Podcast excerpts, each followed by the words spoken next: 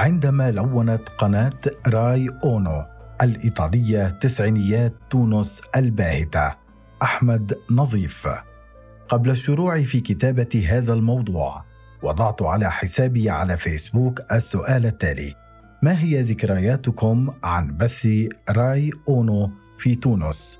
دقائق قليلة وانهمر سيل الذكريات في خانة التعليقات كالمطر الغزير.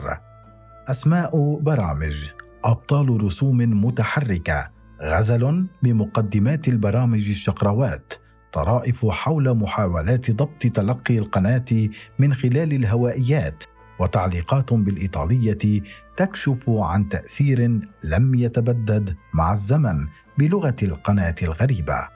كانت التعليقات الكثيرة دليلا على مدى رسوخ هذه القناة في نفوس جيل واسع من الشباب التونسيين الذين ولدوا بين سبعينيات وثمانينيات القرن الماضي وهو الجيل نفسه الذي عاش لحظة الانتقال من ندرة القنوات إلى التخمة الفضائية بعد دخول الصحون اللاقطة حيز التداول. بدا جليا أنني لست الوحيد الذي تركت فيه راي أونو أثرا لا يمكن أن ينسى. بدأت علاقة التونسيين بالصورة القادمة من الخارج باكرا قبل تأسيس التلفزيون الرسمي التونسي في العام 1966 كانت قناة راي أونو قد شرعت في بث برامجها في تونس. حدث ذلك في العام 1960 بمناسبة الألعاب الأولمبية في روما عندما وقعت مذكرة تفاهم بين القناة الإيطالية والإذاعة التونسية نصت على تركيب عمود بث على جبل بقرنين أعلى قمة في ضواحي تونس. مكن ذلك القرار سكان العاصمة التونسية من الوصول إلى القناة الإيطالية وفقا لبنود الاتفاق. كان هذا البث مؤقتا ومقتصرا على مدة الألعاب الأولمبية. ومع ذلك لم ينقطع بث القناة حتى بعد تأسيس القناة الرسمية التونسية. ولمدة ثلاثين عاما تقريبا تمكن الجمهور التونسي في العاصمة من متابعة ثلاث قنوات تلفزيونية القناة الرسمية، القناة الإيطالية، والقناة الثانية الرسمية التي أعادت بث برامج مستعارة من القنوات الفرنسية حتى العام 1989.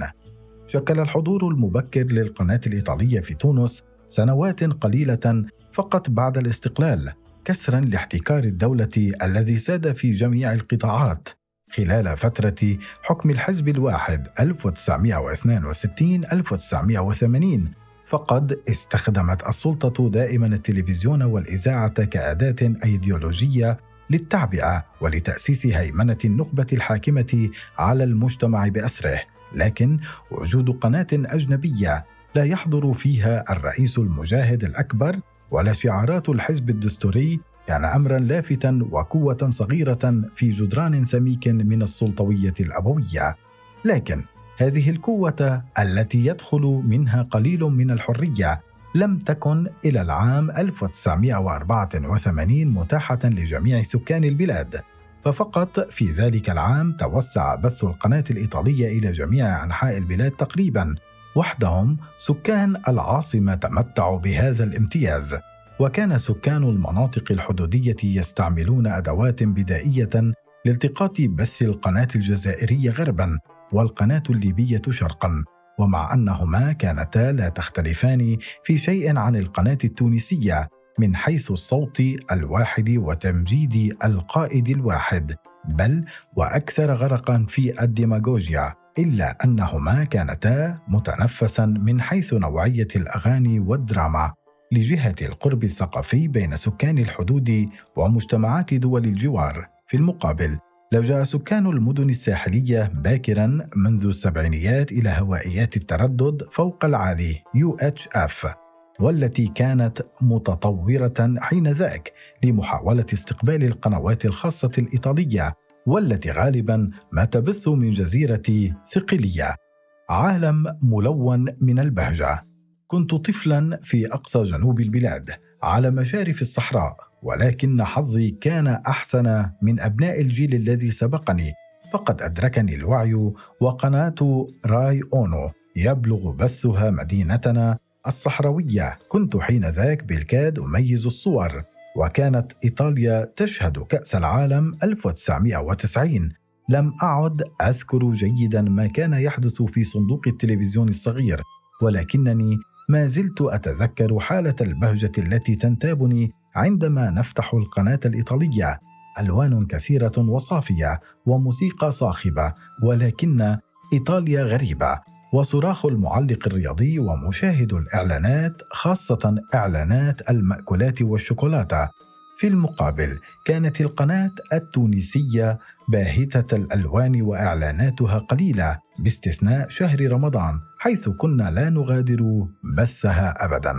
عندما طرحت سؤالي على الأصدقاء في فيسبوك حول ذكرياتهم عن بث رأي أونو في تونس كانت أغلب الإجابات التي فاقت الثمانين تدور حول المرح الذي أدخلته عليهم وكلها جاءت متذكرة بحميمية جارفة برامج الترفيه سواء الموجهة للأطفال أو الفنية أو الرياضية. فقد شكلت هذه القناة مهربا من رتابة القناة الرسمية ومن جدية القناة الفرنسية الثانية. حاز برنامج الأطفال سوليتيكو النصيب الأكبر من محبة ذلك الجيل وبقيت صورة كل من إليزابيتا فيراتشيني وماورو سيريو اللذين قدما البرنامج. راسخة في عقول أطفال التسعينيات كما ساهم البرنامج الرياضي تسعين مينيتو في الحب الكبير الذي يكنه قطاع واسع من الجمهور التونسي للفرق الرياضية الإيطالية وخاصة للمنتخب الإيطالي وتزامنت تلك الفترة مع المجد التاريخي للدور الإيطالي والحضور الملحمي للأسطورة دييغو مارادونا في صفوف نادي نابولي. في تلك الفترة بدأت تظهر في الفضاء العام مقاهٍ في شوارع تونس تحمل أسماء إيطالية وتحفل جلسات الشباب بالحديث عن المافيا الإيطالية بل إن قطاعا كبيرا من المراهقين اكتشفوا أجساد الجنس الآخر من خلال الأفلام التي كانت تعرضها القناة الإيطالية. لم تكن المشاهد فيها جرأة كثيرا لكنها كانت تعتبر ثورة قياسا بحالة الكبت الواسع التي تعيشها تلك الأجيال. يعلق أحد الأصدقاء مجيبا عن سؤالي حول ذكرياته مع راي أونو. كنت أفتح التلفزيون فأرى مطرا من الحسنوات ويكتب آخر اسم المغنية والممثلة والراقصة ومقدمة البرامج التي سلبت عقول الشباب حينذاك رافاييلا كارا. ومع أن أبناء جيلي أدركوا الشقراء كارا وهي على مشارف عقدها الخامس إلا أنهم أدركوا بقايا جمال لم تبدده السنوات وبهجة في روحها لم يؤثر فيها تقدم السن كما أنهم شاهدوا على شاشة القناة الإيطالية أرشيف كارا في السبعينيات والستينيات وبدأ الناس في تداول كلمات بالإيطالية وذهب الشغف بالبعض إلى تعلم اللغة الإيطالية ذاتيا من خلال متابعة البرامج تعلق إحدى الصديقات على سؤالي قائلة كنت طفلة ولا تتكلم إلا الإيطالية من شدة تعلقي بالقناة ما أدى إلى قرار عائلي بمنع من مشاهدتها خوفا من عدم إتقان العربية. ربما يرى البعض أن هذا الأمر فيه شيء من المبالغة ولكن لابد من النظر إليه في سياقه التاريخي. فاليوم نعيش في عالم واسع من الخيارات الفضائيات وشبكات التواصل الاجتماعي ومنصات البث والسينما الرقمية وغيرها من وسائل الترفيه والإعلام. لكن قبل ثلاثة عقود وتحديدا في تونس كنا نعيش داخل صندوق مغلق من المعلومات التي تنتجها الدولة وتوزعها الدولة والدراما التي تنتجها الدولة وتوزعها ومن الترفيه الذي ينتج تحت إشراف الدولة. ولا شيء خارج هذا الصندوق باستثناء فتحة صغيرة تسمى راي أونو. نافذة صغيرة على العالم الواسع المتعدد الملون في ورقة بحثية نشرها كل من جان بول نارسي كومباس وأمل بوغنام سنة 2011 بعنوان التلفزيون وتعلم اللغة الإيطالية في سياق متعدد اللغات. يخلص الباحثان إلى أن فرضية التعلم التلقائي للغة الإيطالية من خلال بث القناة الإيطالية في تونس قد أثبتتها التجربة، ولفهم الظروف التي سمحت بهذا الاكتساب التلقائي للغة الأجنبية عن طريق التلفزيون أجريت دراسة على عينة من التونسيين الذين زعموا أنهم اكتسبوا اللغة الإيطالية من خلال متابعة برامج قناة راي أونو بانتظام واجتازوا اختبارات شهادة المعرفة باللغة الإيطالية المستوى الثاني من جامعة بيروجيا. وأظهرت نتائج الاختبارات أن الأشخاص الخاضعين للاختبار حصلوا على المستوى الثاني وأنهم كانوا قادرين على الوصول إلى المستوى الأعلى. وتشير الورقة التي نشرت في المجلة العلمية للبحوث في مجال تعليم اللغات والثقافة إلى أنه أجريت مقابلات معهم بهدف جمع مزيد من المعلومات حول شروط هذا التمكن من اللغة الإيطالية. وأظهر تحليل هذه المقابلات أن راي أونو فرضت نفسها على هؤلاء المتفرجين التونسيين لأنه كان لديهم وقت فراغ ولم تكن لديهم أي وسيلة لتسلية أنفسهم في مواجهة ضعف برامج القناة التونسية. انجذبوا تدريجيا إلى جودة البرامج وكذلك الثقافة الإيطالية. ولم يقتصر الأمر على تعرضهم للبث في وقت مبكر بين ثلاثة وستة عشر عاما بل على طول فترة المتابعة ثلاثة ساعات يوميا في المتوسط لعدة سنوات. المشاهدون التونسيون تصرفوا بشكل عفوي كما وصفوا تعلمهم بأنه تعلم غير واع وعفوي وطبيعي وادعوا أنهم اكتسبوا معرفة نحوية لا يستطيعون تفسيرها صراحة. قد يشير هذا إلى أن تعلم اللغة الإيطالية حدث ضمنيا ومع ذلك أشاروا أيضا إلى أنهم على الرغم من أنهم لم يكونوا على دراية بتعلمهم في البداية إلا أنهم سعوا في فهم ما سمعوه بفضل ثراء الصورة المتحركة وأوجه التشابه بين الإيطالية والفرنسية. رأي أونو.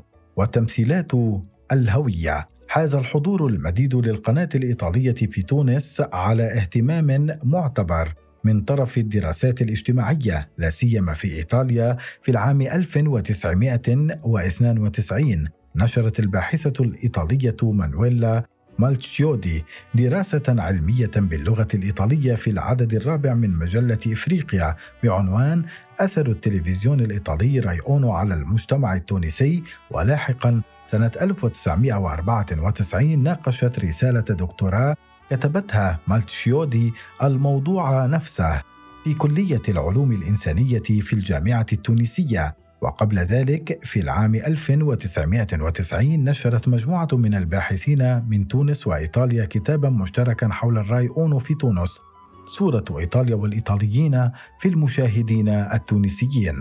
شكلت أعمال مانويلا مالتشيودي أعمق المساهمات الاجتماعية في إدراك تأثير القناة الإيطالية على الجمهور التونسي أجرت عشرات المقابلات الشخصية وعمليات المسح الاستقصائي خلال النصف الأول من تسعينيات القرن الماضي حول المسألة وقدمت في دراسة متأخرة نشرت في كتاب مشترك في العام 2002 تحت عنوان استقبال التلفزيون الإيطالي في تونس نظرة جديدة على الآخر وعلى الذات عن منشورات معهد أبحاث المغرب العربي المعاصر خلاصة أعمالها. تلاحظ مالتشيودي أن للحضور القديم المتواصل للتلفزيون الإيطالي في تونس تأثيرا متناقضا على التصرف العاطفي للجمهور التونسي تجاه الإيطاليين وذلك من خلال إظهار الأبعاد المتعددة لوجوده. بما في ذلك إثارة أكثر الأشخاص حميمة وإنسانية وشعورا بالتقارب والألفة والتعاطف. في المقابل ينقلب الموقف العاطفي تماما تجاه القناة الفرنسية. تجاه القناة الفرنسية نجد الجاذبية والرفض والتماهي والتميز التأثر والمسافة النقدية. أما تجاه القناة الإيطالية يكون المشاهد أكثر استرخاء وأقل تعقيدا وتناقضا وأكثر سطحية ويكون أكثر عفوية وأكثر مرحا وأقل نقدا وأقل إشكالية من الناحية الفكرية. من الصعب ألا نرى وراء هذا الاختلاف تاريخ العلاقة بين فرنسا وتونس والذاكرة الاستعمارية والأفكار والأيديولوجيات التي ترافق المشاهد أثناء المتابعة. لكن من المرجح أن هذا الاختلاف ينبع أيضا من أسباب أخرى تتعلق بالوسيلة التلفزيونية نفسها الطرائق المحددة للعرض على القناتين والحضور المطول والمعزول إلى حد ما للقنوات في تونس.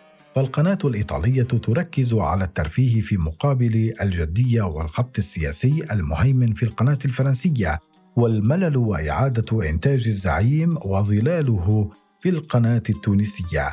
أما عن الجانب اللغوي فتظهر المسوحات التي قامت بها مانويلا مالتشيودي أن حضور القناة الإيطالي في تونس أدى إلى تآكل الحاجز اللغوي دون القضاء عليه ونتيجة لذلك يفضل جزء كبير من الجمهور التونسي التعرض للبث الذي يسهل الوصول إليه حتى في غياب المهارات اللغوية مثل العروض الترفيهية والرياضية والبرامج الموسيقية وعندما يكون المشاهد يمتلك مستوى أعلى من إدراك اللغة يعرض نفسه لبرامج أكثر تعقيدا مثل الأخبار أو الأفلام.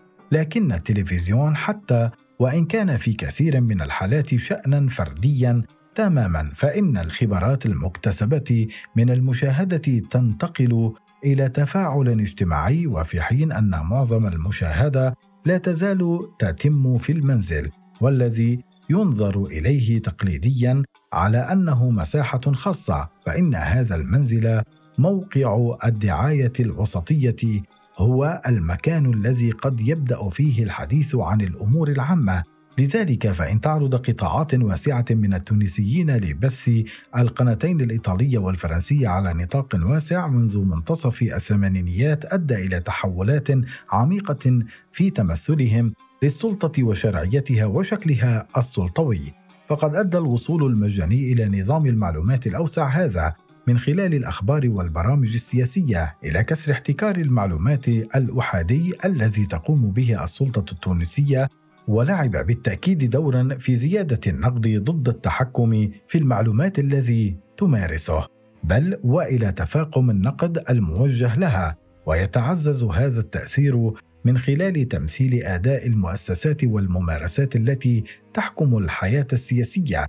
والتي ينقلها يوميا التلفزيون الإيطالي والفرنسي مما يشجع عمليات المقارنة مع النظام التونسي ومن بين الجوانب الأكثر جاذبية في النظام الغربي بالنسبة إلى جزء كبير من الجمهور التونسي هناك على وجه التحديد التعددية السياسية وحرية التعبير والثقل الاجتماعي والسياسي للمجتمعيات.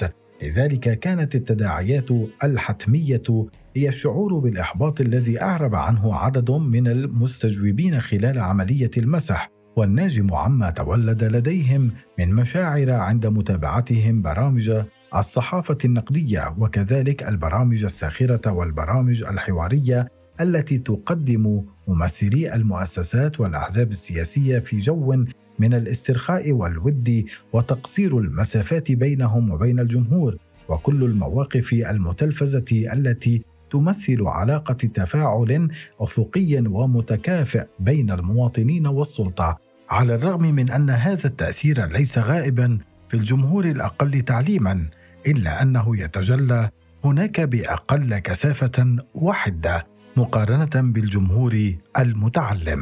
في مناطق أخرى يتجلى تأثير القناة الإيطالية على الفئات الاجتماعية والثقافية ويؤثر حتى على أفقر الناس وعلى جهة الخصوص لجهة مساهمتها في توجيه الرغبات وأنماط الاستهلاك مشهد الرفاهية ووفرة الخيارات وآليات تحديد الهوية التي تقترحها الصور الإعلانية لها تأثير عاطفي قوي على الجمهور التونسي يمكن أن تكون مرتبطة أيضا بعدم الرضا المتزايد عن السوق المحلية وانخفاض قيمة المنتج الوطني والرغبة في السلع الأجنبية. ومراكمة على مسوحات مانويلا مالتشيودي يمكن أن نضيف التأثير الكبير للقناة الإيطالية على تمثلات الشباب التونسي للهجرة. فقد تزامنت موجات الهجرة غير النظامية الأولى مع دخول البلاد في أزمة اقتصادية هيكلية في منتصف ثمانينيات القرن الماضي وانهيار معدلات الإنفاق العام وشكلت إيطاليا الوجهة السحرية المحببة إلى قلوب المئات من الشباب خاصة من سكان السواحل والعاصمة. فقد كانت أغلب أحلام الهجرة حينذاك تدور حول الحرقة للطليان وأكثرها تطرفا حول الهجرة إلى إيطاليا والانخراط في تجارة المخدرات. كانت إيطاليا جنة في عيون هؤلاء الشباب. الذين شكلوا صورهم الأولى عن هذه الجنة من خلال الأفلام والبرامج التي تعرضها قناة راي أونو.